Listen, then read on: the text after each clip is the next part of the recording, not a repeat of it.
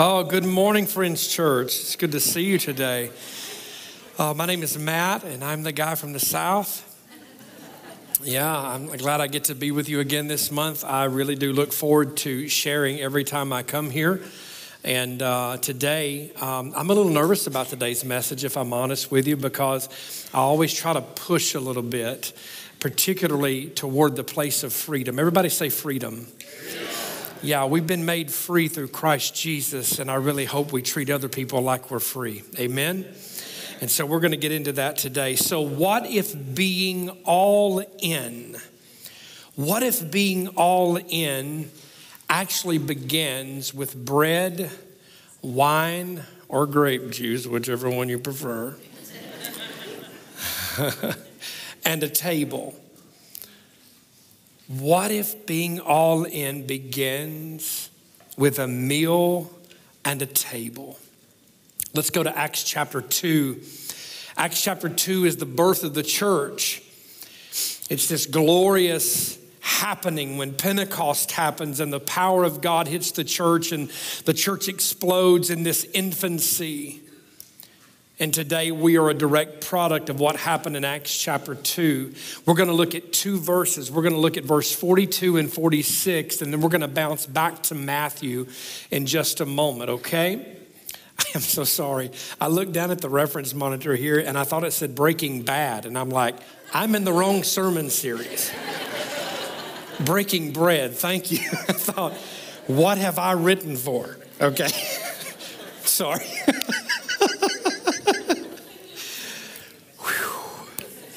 Acts chapter 2, verse 42.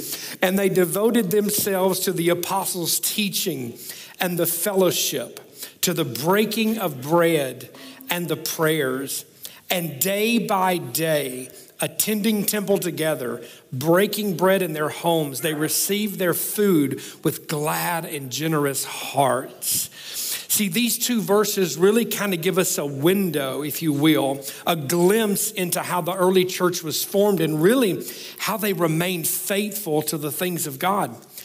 But this was really way more than just a meal or a prayer or a gathering.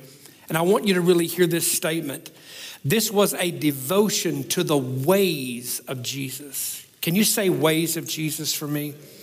it's a devotion to the ways of Jesus. When Jesus would say something like, I am the way, the truth, and the life, we know theologically he meant, I am the way to the Father, right? But I think he's also given us a duality of meaning there that this is the way that you live your life. Do you see that? This is how you go about this thing called faith. So, to gain a greater understanding, though, of what was happening in Acts 2, with the breaking of bread and this table and this whole scenario where they were meeting very, very often, either house to house or going to temple. I think we have to look back to get a real picture of what that looks like to the last time the breaking of bread took place, particularly in the life of Jesus.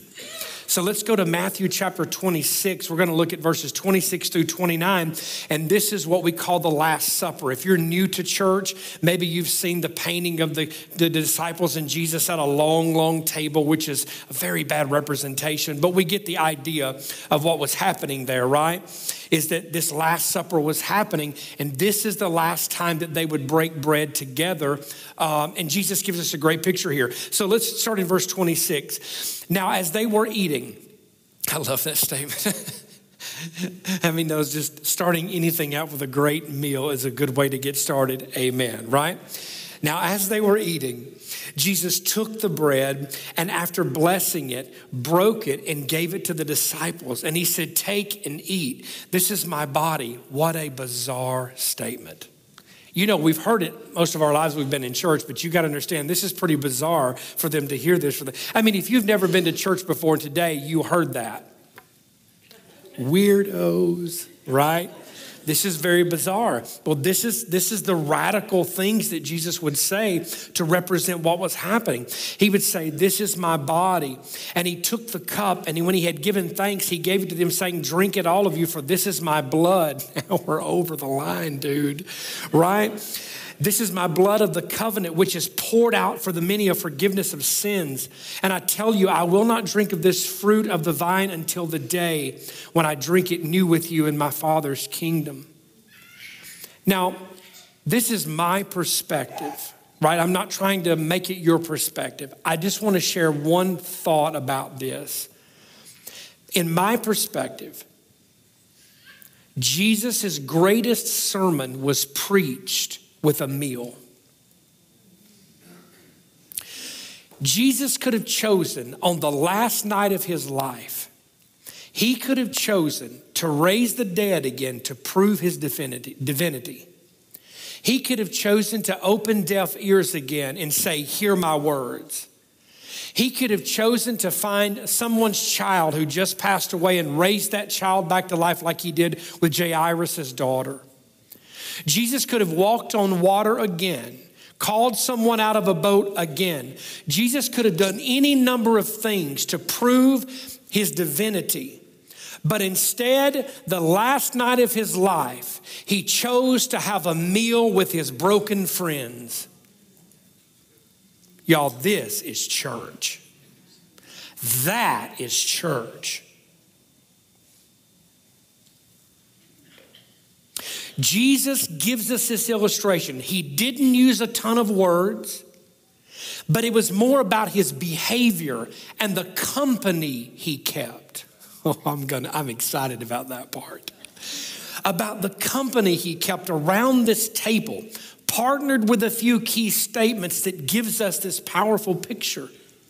Jesus shows you and I what it really meant to be all in. And here's my first statement for the day that I really want to hit hard.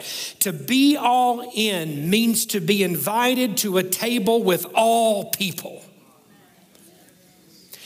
And you know what? When I was growing up and I would hear these Pentecostal, I grew up Pentecostal, if you can't tell, I'm a little loud and dramatic, whatever that means. So we would hear them say this stupid statement every time, and now I say the same stupid statement. Here it is. I've looked up in the Greek what all means. And you know what it means? All. Ah, I hate that I say it, but I can't help it. All means all. And we don't get to decide or define what all looks like just because it's different.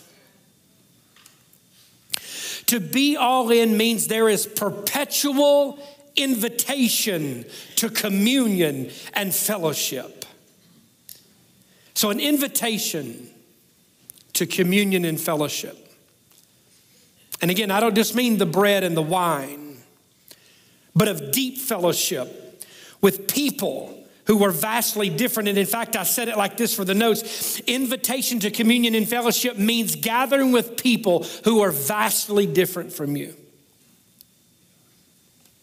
Even today, there are hundreds and hundreds of people that gather in this room between two services, right? And how many in here honestly believe that the person sitting five rows away from you believes exactly the way you believe?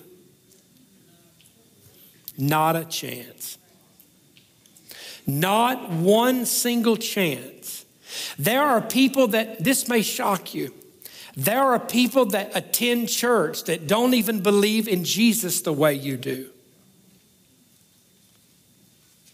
There are people that come to church that are still struggling as to whether or not you're actually going to give them a real Jesus.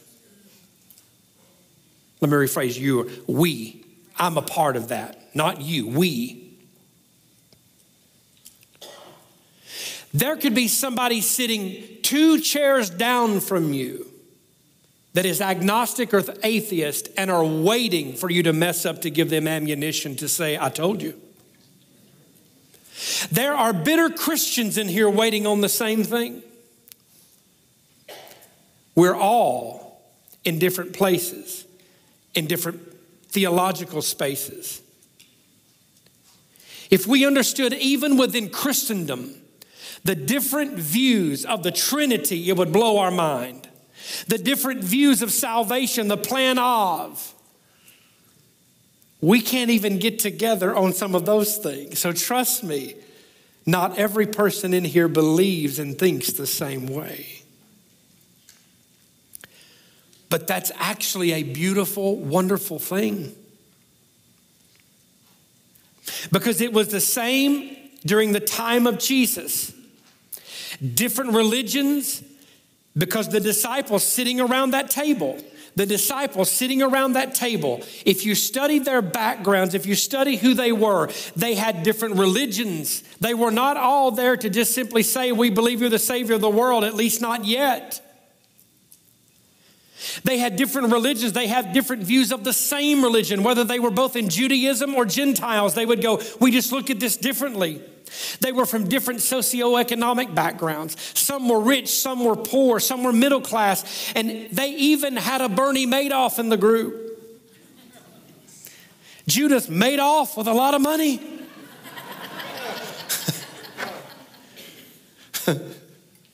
if you're kin to Bernie, we love him. God bless you. Not trying to offend anybody, right? Judas was an embezzler. And by the way, we understand that Jesus had foreknowledge of this guy, but still invited him to the party. Carlos Rodriguez says it like this Yes, Jesus loved everyone, but he intentionally spent time with the least loved. He intentionally would call and gather people like this on purpose because they were the least loved. Matthew, being called a tax collector, was a curse word. If whatever you can imagine the worst curse word to be, don't do that in church. Um, whatever you can imagine that to be, that's how they viewed Matthew.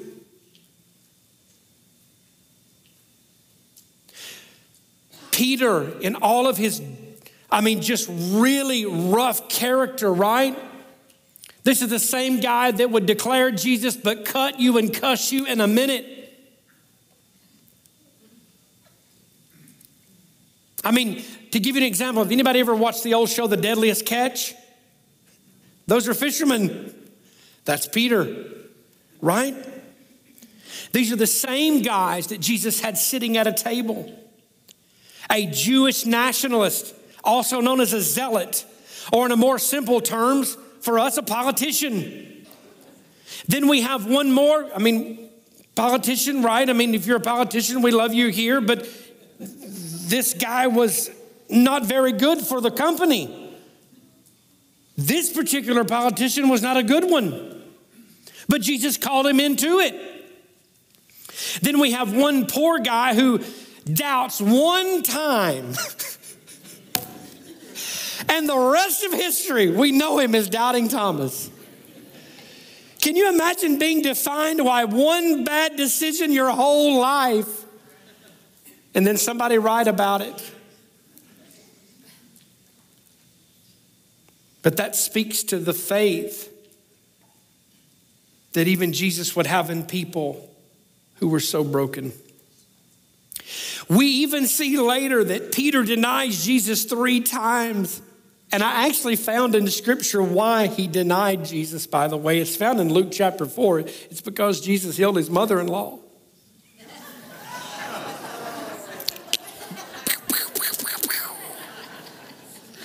I've been waiting to say that one for three weeks. to mother in laws everywhere, you are loved, you are beloved, and I repent.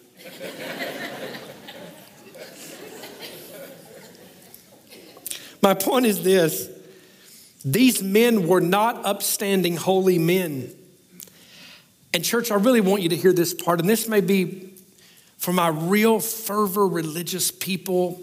I, don't know who you are, but this may be hard to hear. We have zero evidence that they ever got better.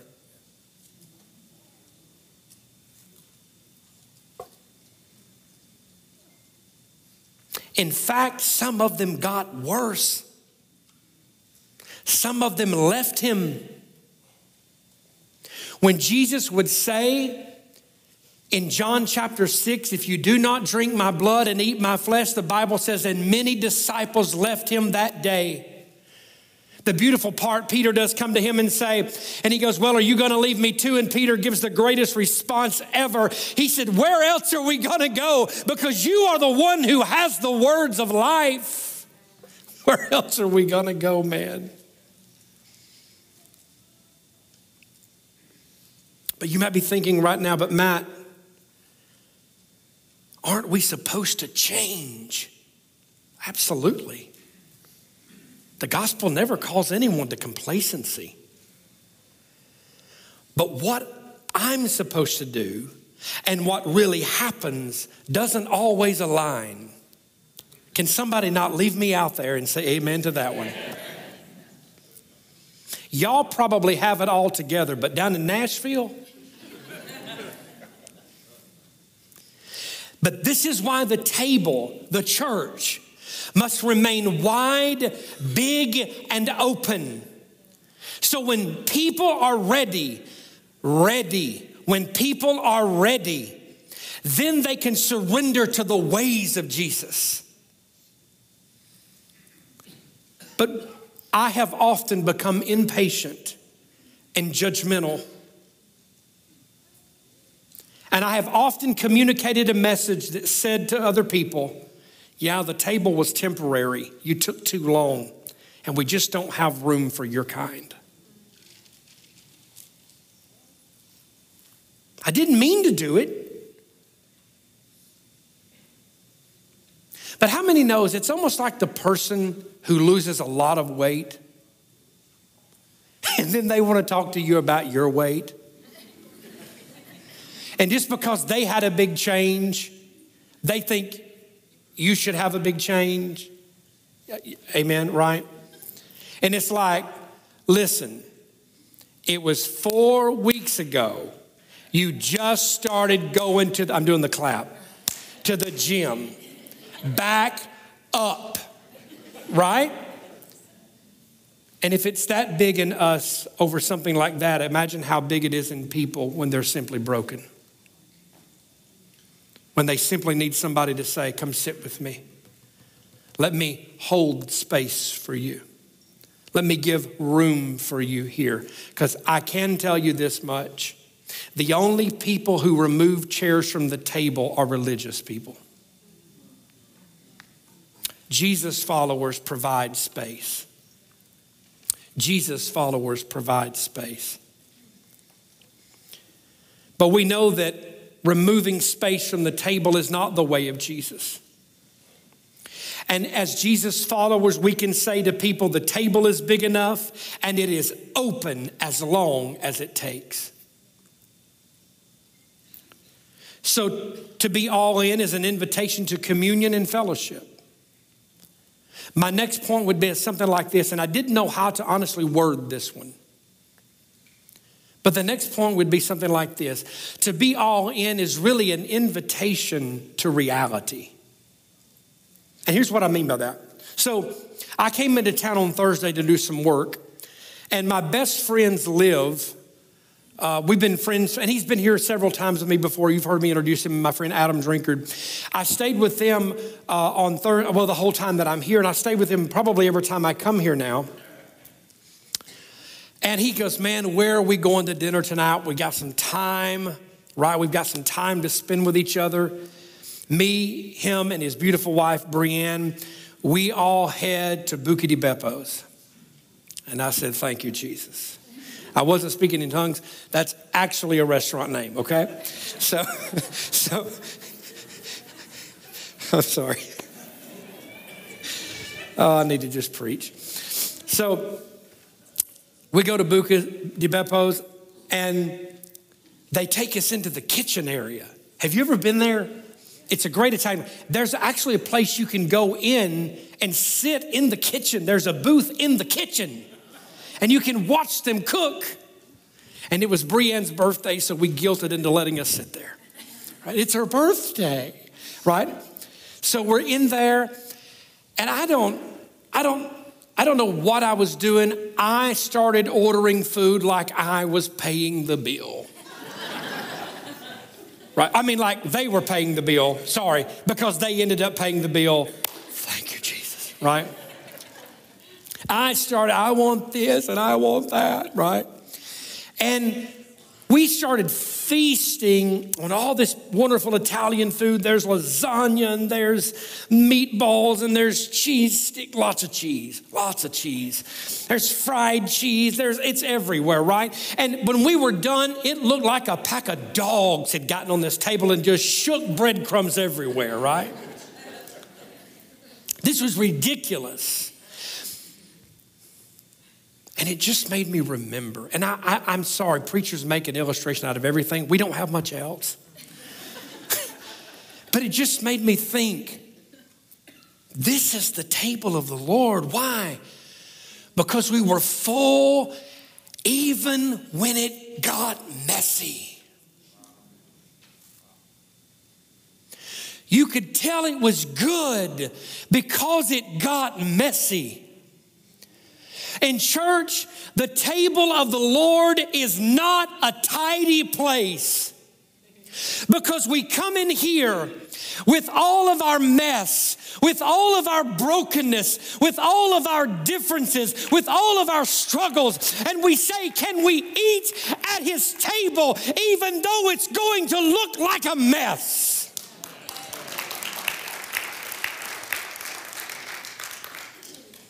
The table is, I didn't mean to yell at you.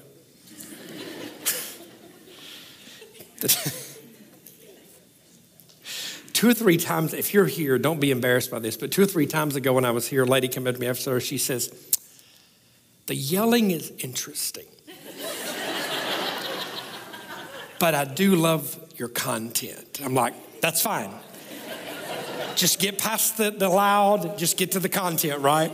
So if you're here, dear heart, I'm not making fun of you, but I kind of am. But yeah. no, I just love it. I love it. You know the difference between the North and the South? Y'all say stuff like that. Down in the South, we go, golly, that was good preaching. and then we walk off and go, God, I hope he never comes back. right? That's what happens down there, right? Yeah. So to be in communion and fellowship means, oh, oh, oh, I'm sorry. This point I put here in the middle of my sermon, and I, I know what I'm saying, so let me set it, let me go back and set it up, okay? When we come to the table, when you have like all of the variety of humans and brokenness and struggle and sin and all those things, when you come to the table of God, when you get in a community group, right? When you go all in here, you're risking something. And you're risking being seen. You're risking people knowing you. And can I tell you, when God came to Adam and Eve in the garden, they went and hid themselves because they said, We knew we were naked there is a fear in being seen when people can see all the parts of you. Do you get the parallel there? And but the beautiful part is that God looks at them and he says, "Who told you you were naked?" You know what God was saying? Who told you to be ashamed of what I created? Who told you that you were busted, broken, and disgusted? What voice of shame made you believe that you were less than my creation? So when we show up to the table, it is a risk. It is a risk of people seeing something in you that you may be ashamed of. But here's what I can tell you there is no healing without risk and vulnerability. There is no healing. Because this is a hard one for us, right? I haven't kept up with the time. My apologies. I don't know where we're at. This is a hard one because Jesus' followers aren't supposed to betray, lie, and hurt others, but we do. And maybe you're the one who has betrayed. Maybe you're the one who feels abandoned, maybe even lied to and been hurt. But here's what I do know about our faith. And I'll leave us on this note here. George Woodruff says this the test of Christianity is not loving Jesus, it's loving Judas. Can people come to our table when we know they could be Judas? Can people come to our table when they're the shady one? Can people come to our table when they are the controversial one? Can people come to our table when they don't look and behave a certain way? Can people come to the table and be different? The table gives us a glimpse of radical grace, love, and acceptance of Jesus. And instead of shunning Jesus, watch this, instead of shunning G- Judas, Jesus still had fellowship with him. He still ate the bread. Judas still participated in eating the bread and drinking the wine. And when it came time for Judas to betray Jesus, if you read the story, this, this is the part that messes with me the most. When it came time for Judas to do what he did, Jesus didn't say, Why are you doing this to me? I have done this, this, this, this, and this for you. You've seen me do miracles. You've seen all the things I've done. I have raised the dead in front of you. Instead, Jesus looks at this man who's going to betray him deeply, and here's what he says to him Hey, bro, whatever you need to do, go do it. We don't have malice written into the passage or anything. You got to do what you got to do. Even in betrayal, Jesus answered with a soft, kind, loving reply. I personally have so much to learn from Jesus. Again, it doesn't mean as Christians we don't change, but how many knows we've all changed when we've decided to? The gospel pricked our heart, and it may have taken months for us to work it out. But here's what I do know if we keep pulling chairs away from the table, and I don't think we have that problem around here, thankfully. When we pull chairs away from the table, we remove the opportunity for change to really happen in people's lives. We may not do it as a church, but even in our families, are we widening the table? In our careers, are we widening the table? And today, you may be feeling like the table is off limits to you. You may feel like that you don't even belong at the table of the Lord. You may feel like the outcast. And it could be because of another Christian. It could be just because of maybe something you heard that may not be true about faith.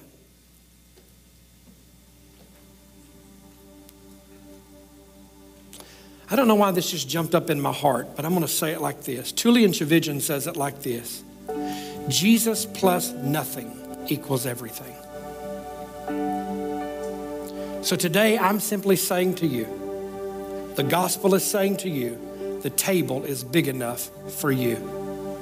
You don't need Jesus plus walking an aisle. You don't need Jesus plus praying a prayer a certain way. You don't need Jesus plus this, Jesus plus that. All we need is Jesus. He alone is enough, and His table is spread wide for you today. Amen.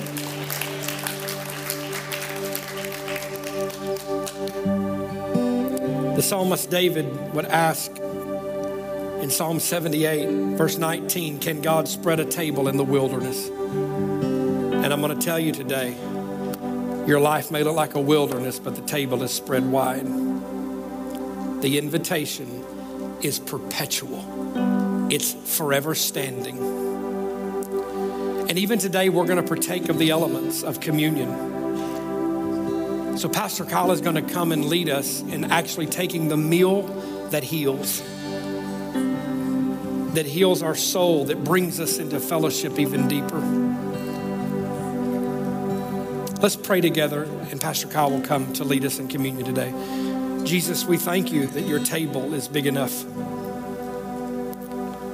that your table says, Come unto me, all you who are weary and heavy laden, and I will give you rest. Take my yoke upon you, for my yoke is easy and my burden is light. thank you for your table, Lord, and the invitation that is forever. And everyone say amen.